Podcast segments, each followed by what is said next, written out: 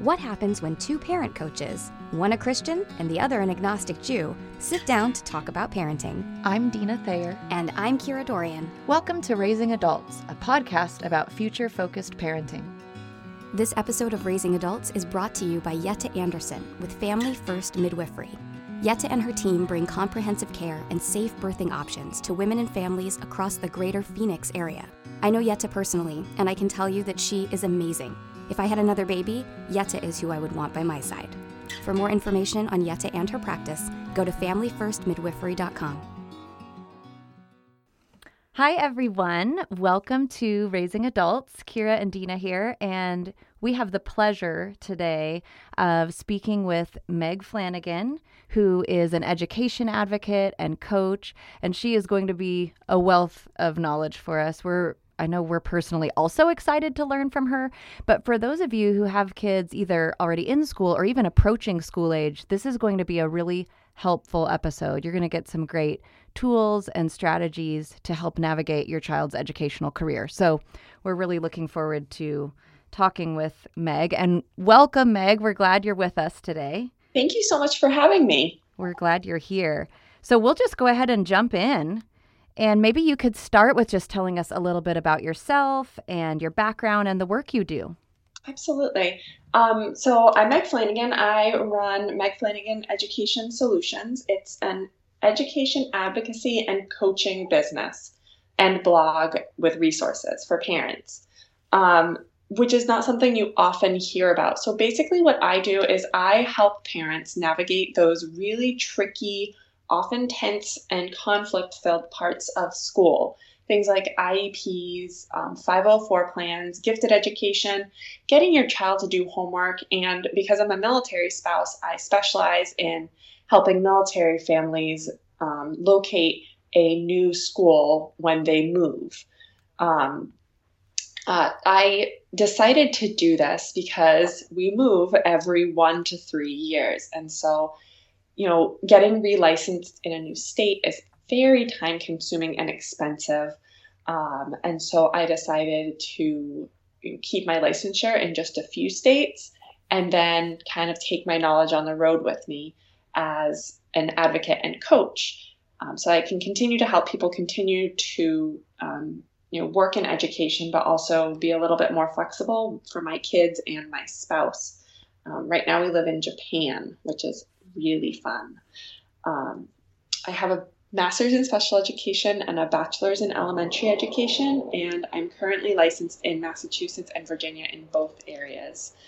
Um, so I draw on all of that, plus my experience as a mom and just you know trying to handle school, doing school searches for um, an employment perspective to help parents kind of feel peaceful and successful and confident at in those tough places at school. Fantastic. So, I am curious, what do you think are some of the key factors for a child's educational success? And what kind of specific involvement or advocacy from parents do you think makes the most difference? Like, if I was a parent, my kid's just about to start school, what would you want me to know in order to hopefully have the best and most successful experience for my kiddo? So, the first thing I would want you to know is that take a deep breath. It's going to be okay. It's going to be okay. Everything is going to be fine. Your child will be fine. You're just starting out, everything is fresh. You're going to be fine. The second thing is to take a hard look, a really honest look at your child and their abilities. Obviously, you cannot predict at age, you know, four, five, and six what your child is going to be when they're, say, 26 or 36. You, you just can't make those kinds of predictions necessarily. But take a really good, honest look at your child's achievement and abilities, their strengths and weaknesses. Um, every child can learn, but not every child is going to learn the same things on the same day in the same way. And so you need to be really honest with yourself and with your partner and, you know, squared away, you know, where your child is at right now. Because if you're still working on, say, fine motor skills at age five, it might not be the most realistic thing in the world. Um, and I'm sorry if this sounds unkind, but it is important to be very brutally honest with yourself. You know, it's not it's you're not going to expect them to have perfect handwriting if we're still working on you know pincher grip um, picking up small objects with you know the first finger and the thumb. You just have to be super honest with yourself about your child and where they are. Um, that said going forward maintaining a positive professional relationship with your child's teacher is crucial. So starting out on the right foot make sure that the child's teacher your child's teacher doesn't just hear from you when it's something bad. Find something good or positive to highlight, even if it's just, you know, we really like that art project or the science experiment coming up sounds so cool. It doesn't have to be something, you know, education based or um, a lesson or a new skill your child is picking up. It can be something little. You appreciate their kindness or their generosity of spirit. Just pick something small and compliment the child's teacher on it because if you have that positive groundwork already laid, it makes it easier to go later if something negative or not so great pops up. It's easier to go back and say, hey, we have a concern about this. The conversation is easier and more productive um, than if you're only coming to the teacher about negative things. Yeah, that makes a lot of sense. So, in your opinion, what would you say the parent's role is? Do you see the parent and school having more of a partnership, or do you think the parent should more take the lead, the school should more take the lead? How would you say that should look? Well, I think that it is important to remember, especially, you know, because there is a lot of overlap in achievement and success, but that you know, home and school are often two very different spheres. You're requiring children to do different things. There's a there are certain responsibilities that you have at home and certain behaviors that you'd want to see at home that maybe you would not want to see at school. You know, I know in my own house we're very free with hugs and kisses and high fives and you know affection, but that is not appropriate necessarily at school. I don't want my kids just going up and hugging a classmate without asking permission first and getting consent. So I think that initially, especially in like those preschool to elementary age years, parents and teachers should have equal responsibilities. Parents should be focusing on you know those life skill areas, manners, consent, how you behave in different situations, um, focusing on um, you know just just kind of the basics of being a, a good human in the world. And then the teachers can come in supporting that being a good human in the world aspect but also providing the academic structure for kids to progress in knowledge. Um, ideally both both spheres parents and teachers should be more of a guide leading children towards a better understanding towards better actions um, towards active positive participation in society without necessarily, you know, rote learning, saying you must behave this way. It's much more valuable when a child reaches a conclusion about a particular thing, whether it's this is how I behave at a restaurant or this is how I do addition, kind of on their own speed with their own language and skills. So, what do you think then are some of the most common mistakes that parents make when they're working with a school, especially when it comes to creating a plan? So, whether a kiddo's on a plan for behavioral stuff or learning stuff, or maybe even a plan for a child who's excelling and is highly capable, do you see, you know, when you're working with families that there's just a common set of errors that these families are making that maybe inhibit them from having that relationship be so mutually beneficial? Absolutely. Um, the most common thing that I see is the instinct to immediately go from nothing to it's a battle, to that full confrontation mode of I am going to right fight you, I am going to get my way, I need this for my child, I'm not willing to listen to what you have to say. And that's true on both sides schools can definitely also get stuck in the rut of well we do things this way and they're not sometimes they're not always willing to um, take a more creative out of the box approach.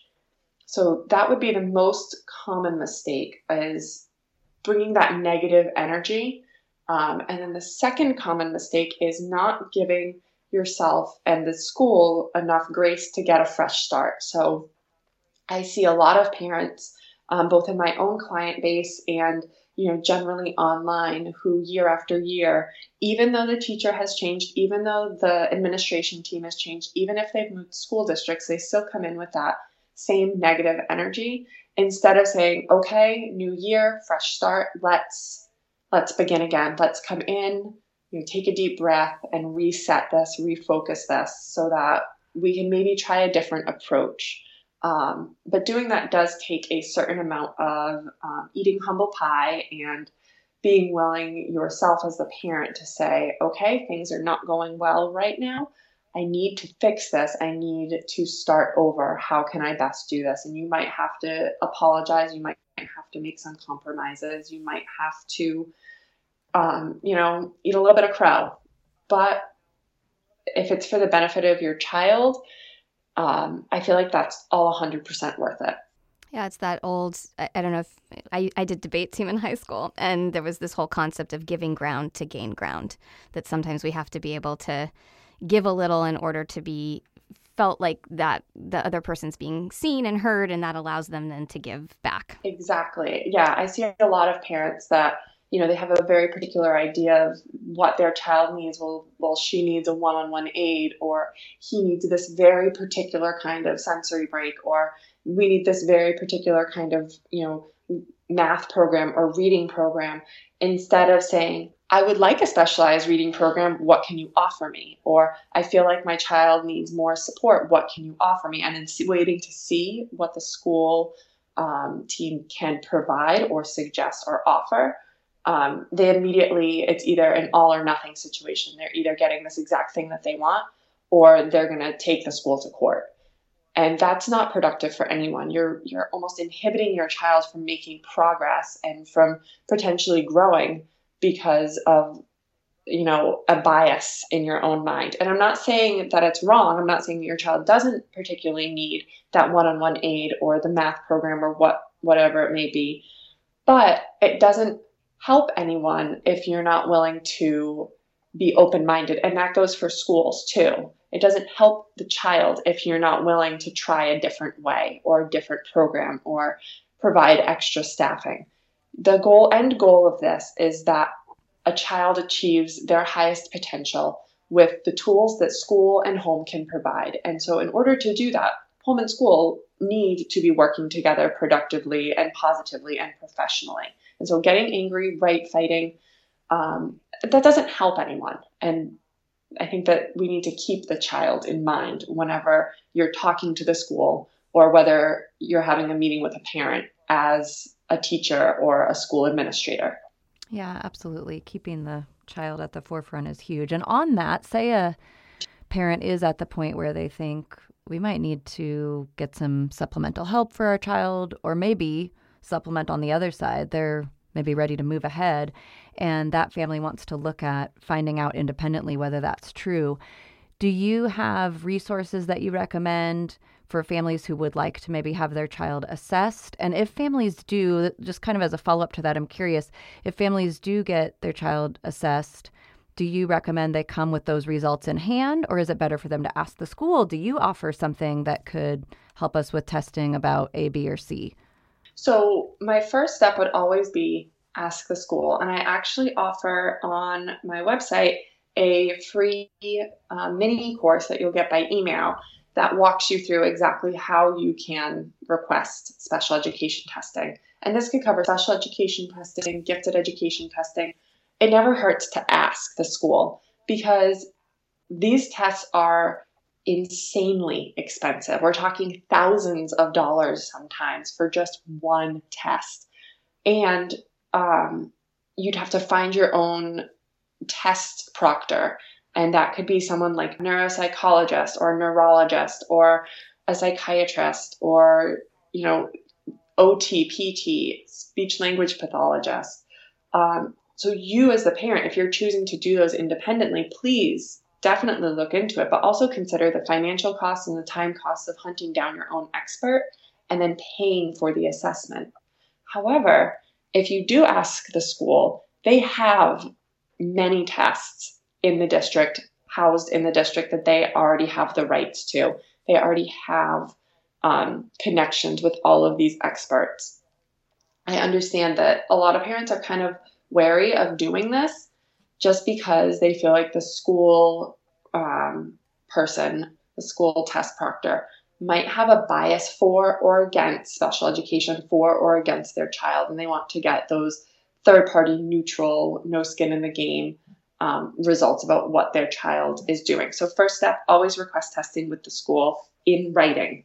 You have to request it in writing and say why you think your child needs testing.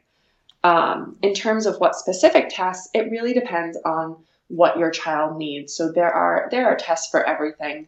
Um, but if you are if you are going to be looking at getting testing, definitely talk to your child's pediatrician or primary care manager to see if they have recommendations as well. They often have um, lots more information. And as a teacher, oftentimes my best friend is Google. So I will Google tests for behavior concerns, tests for specific learning disabilities in math, and it'll come up with a wealth of resources.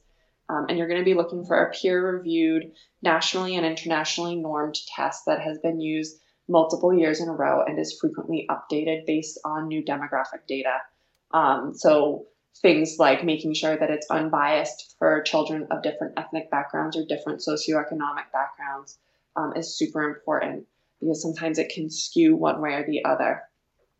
If you do pursue getting a test outside of school, and you haven't gotten a test at school, certainly share those results with the school.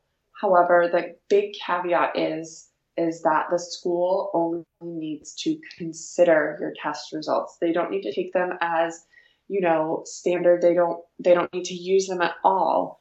Really, um, the way that education law is written is that they only need to consider them in order to create either a plan for your child or to update a plan for your child or to educate your child. They just need to look at it and consider. Um, and the thing that they're considering is whether or not these test results demonstrate educational, academic, school based impact. So, for example, I see a lot of parents that say, My kid comes home and explodes at home and their behavior is out of control. But school's saying, mm, That's not the kid we see. We have a perfect angel at school. They're in line, they're doing their work, blah, blah, blah, blah, blah. They're fine at school. There's no behavioral concerns. The school can only treat what the school sees. So that's something to keep in mind as well. I didn't know that. So that's it's really important for parents to sort of understand the scope that the school has. It makes a lot of sense that they mm-hmm. they don't have any right to judge what's happening at home. Yeah, but I'm glad that you mentioned that these independent things do exist because I know for us going to private school, we had to do that ourselves because it wasn't offered because it wasn't a public school. So it's great for parents to know you can pursue that on your own. It just doesn't mean it's going to result in necessarily a change to what's going on. Right. Absolutely. And the other important thing to know is if you are homeschooling your child or your child is enrolled in private school, is that oftentimes you are eligible for these tests and assessments and services through the public school district. So, due to um, the way that special education law is written, you can request these assessments from your school district um, and you can cite child find. The public schools in many states, if not most states or all states, um, have a onus to locate and assess and provide some level of treatment for children with special education learning needs in their district. So in districts that I've taught in, we've had kids from the local private schools coming into our building to get 30 minutes of speech therapy once or twice a week because they were assessed and they needed that service. And so they come in um, to the public school to do that. Mom and dad gets them from private school at say 2.30 and they come directly to the, the public school and they have 30 minutes of speech and then they go home. Um, so that is something to know. Even if you even if your child is enrolled in private school, you can access some of the public school resources.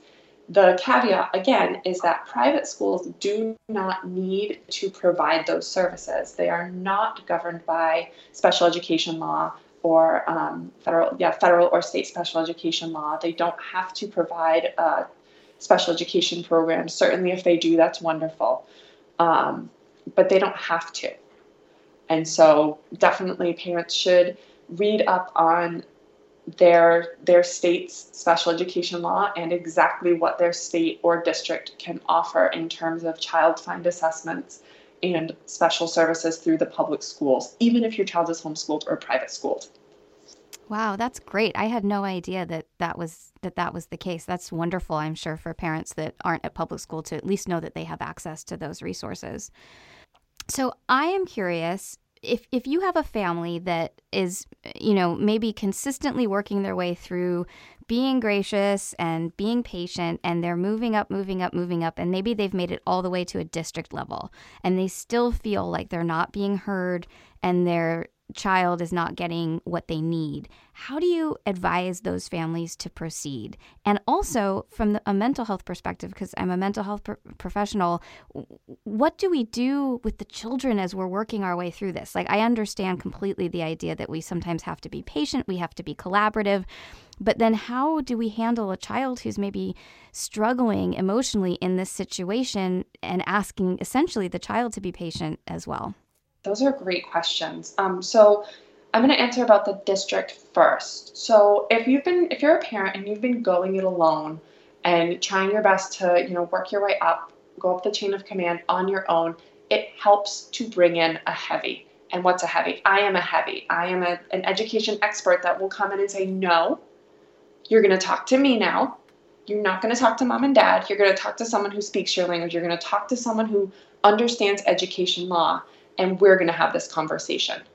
Because now you're not going to be able to use jargony phrases to pull the wool over someone's eyes or to say we don't do that here because my response is there is no such thing as we don't we don't do that here. You're going to do what's best for the child.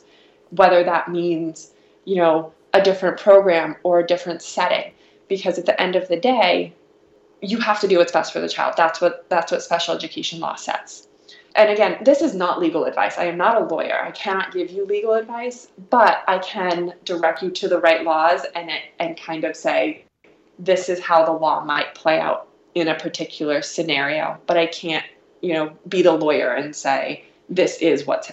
Do you know what I mean? Yeah, yeah we yeah. definitely do. Yeah. We're nodding, and, and I was saying it's kind of like a birth doula. Yeah. Like the doula can't isn't the doctor, but they can sure empower the parents to ask the right questions right. and understand what's being said to them. Yeah, so. we don't do any clinical tasks, but we can help with the advocacy piece and the education piece.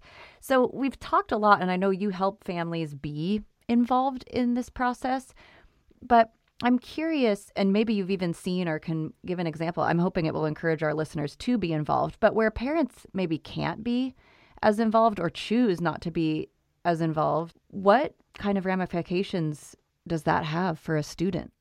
Well, it it kind of depends on the individual child. So for a child that's more of a self-starter, um, you know, I think it's just a lack of support. So they're going to be seeking that support from elsewhere. So a child that is a self-starter might be just fine. But for kids with needs on either end of the spectrum, either they, you know, are behind or they're ready to move ahead or they are ahead, having an involved parent is crucial to getting the right services and support.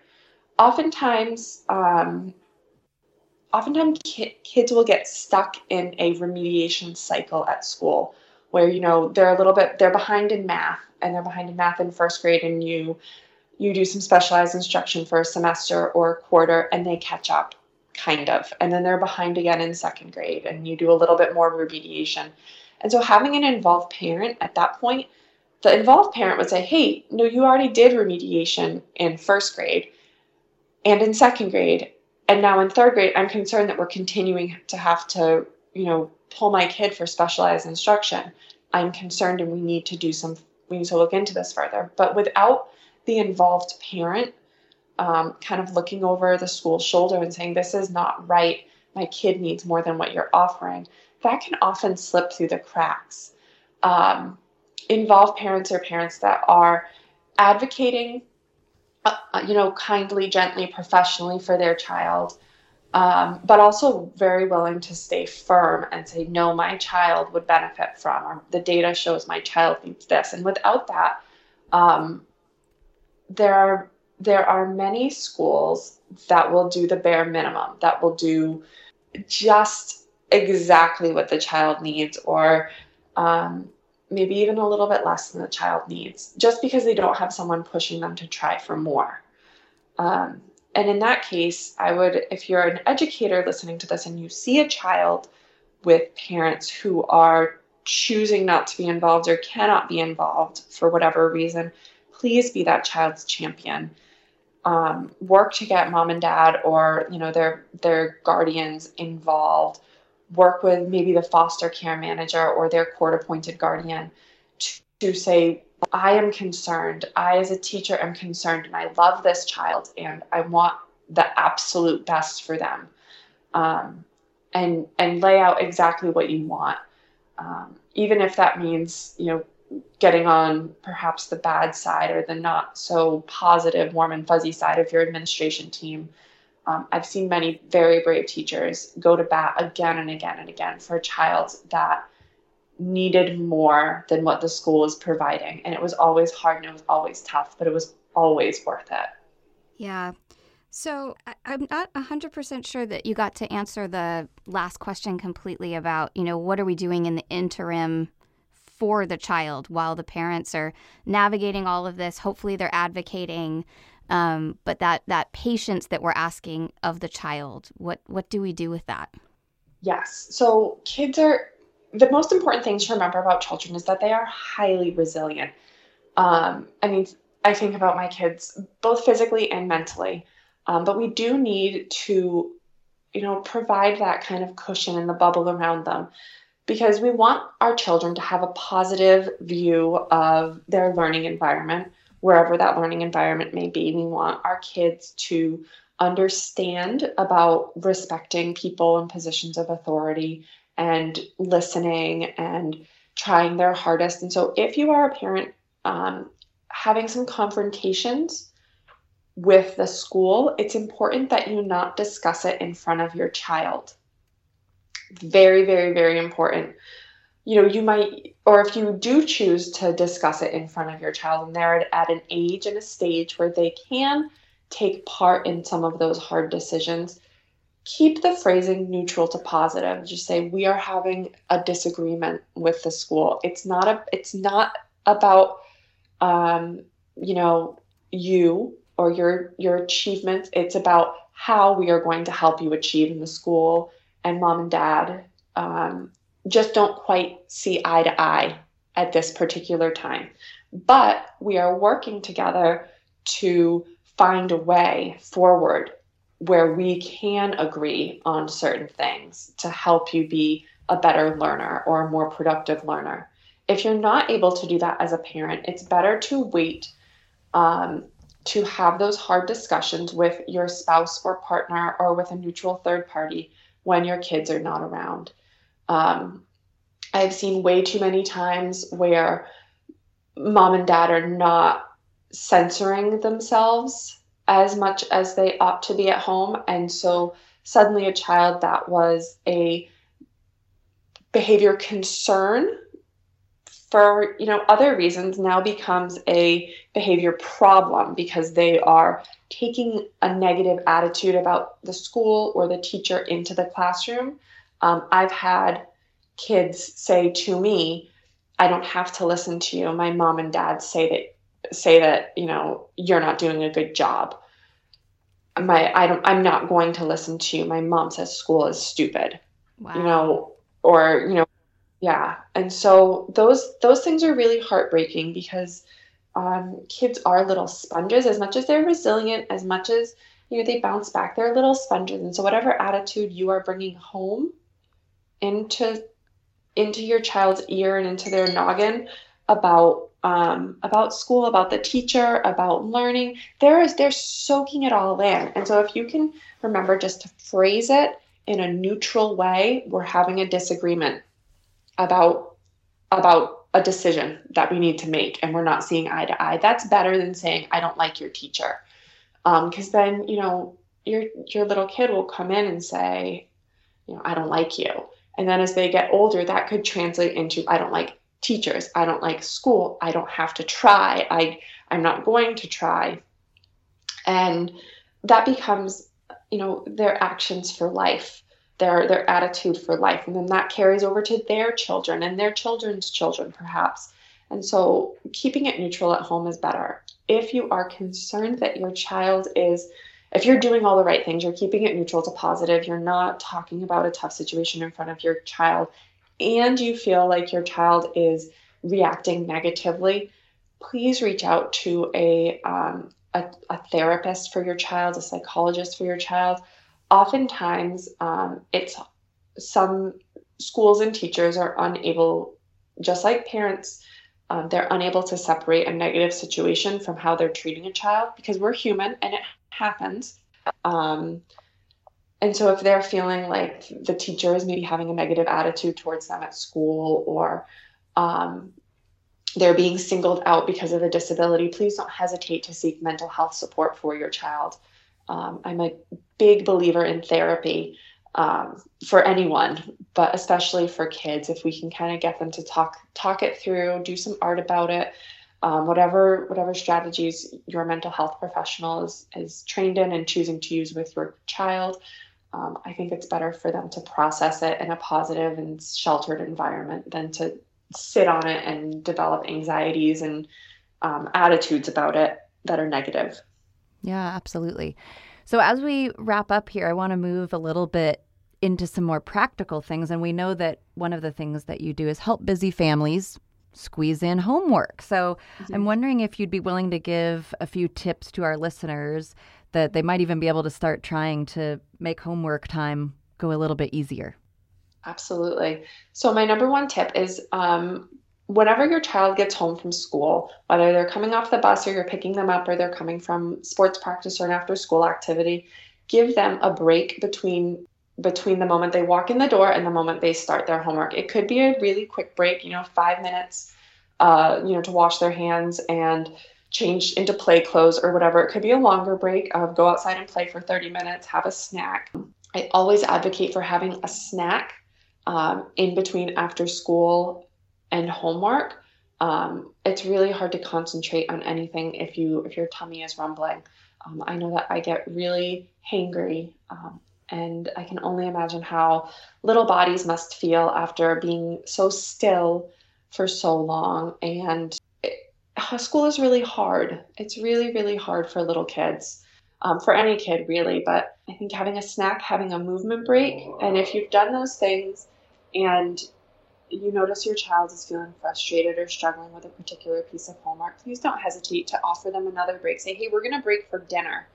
Let's go take a walk. Why don't you go outside and play? Give them a good break to reset, refresh, refocus, maybe refuel, and then come back and say, I know this was challenging for you before, but we've had a minute to decompress and think it through.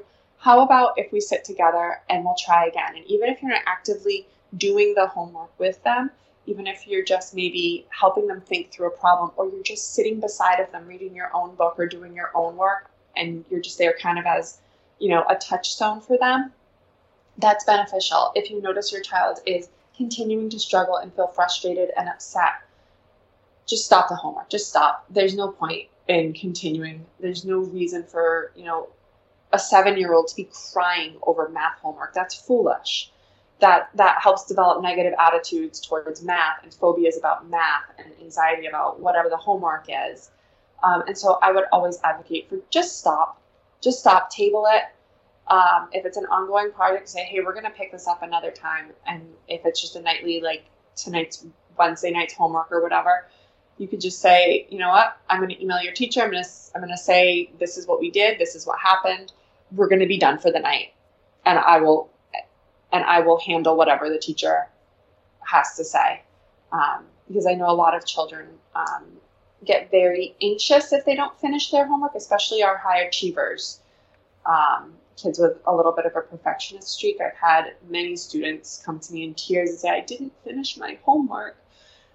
Um, and honestly, as a teacher, just try your best. Just try your best. There's no need to cry over fourth grade math or reading. There's no need to be upset about it. Just try your best, and if you if it's making you upset, just stop. That's great. Thank you so much. Thank you, Meg, for all of your amazing information today. I just, there was so much in there, and I'm sure that our listeners are going to be processing all of that, and I'm sure it's going to be really helpful for uh, everyone who's listening who's dealing with kids of school age. Um, can you tell everyone how they can find you? So, all the things website, Instagram, Facebook. How can people find you if they want more information on you and the work that you do? Um, you can find me at megflanagan.com. When you visit my website, I have three free resources right now. I have um, a for military families or for families on the move. I have a stress-free PCS um, that helps families move schools with their child. I also have the IEP Testing Secrets um, email series and School Success Secrets. It's an ebook for parents to kind of walk you through the building blocks of school, like planning lunches, set, doing um, setting up a good homework routine, emailing the teacher about homework, setting up a weekly um, family schedule. Um, just kind of those little things that you might not think about, um, but that make a successful school year. So that's megflanagan.com. You can also find me on Facebook, Instagram, and Pinterest at Meg Flanagan Education. And you can find me on Twitter at Meg Flanagan Ed. So that's Meg Flanagan ED. Fantastic. Thank you, Meg. Thanks for being with us today and um, and just for all of the amazing information. We yes, really appreciate it. Thank you so much.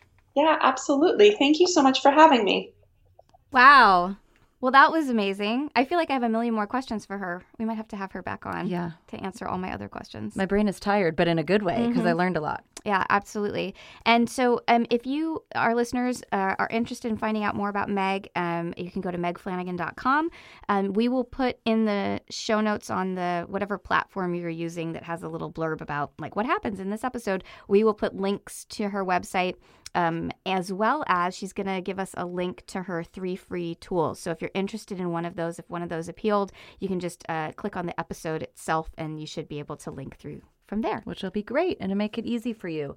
And I do have a more of a stat today than a quote because here, obviously, at Raising Adults, Kira and I are all about future mindset and not abdicating our role as parents. And school is an area where I think we can maybe get tempted to go, oh, that's the school's job. I'll just sit back and relax. So, just a little stat for you to think about from um, Jim Trelease, who's the author of the Read Aloud Handbook.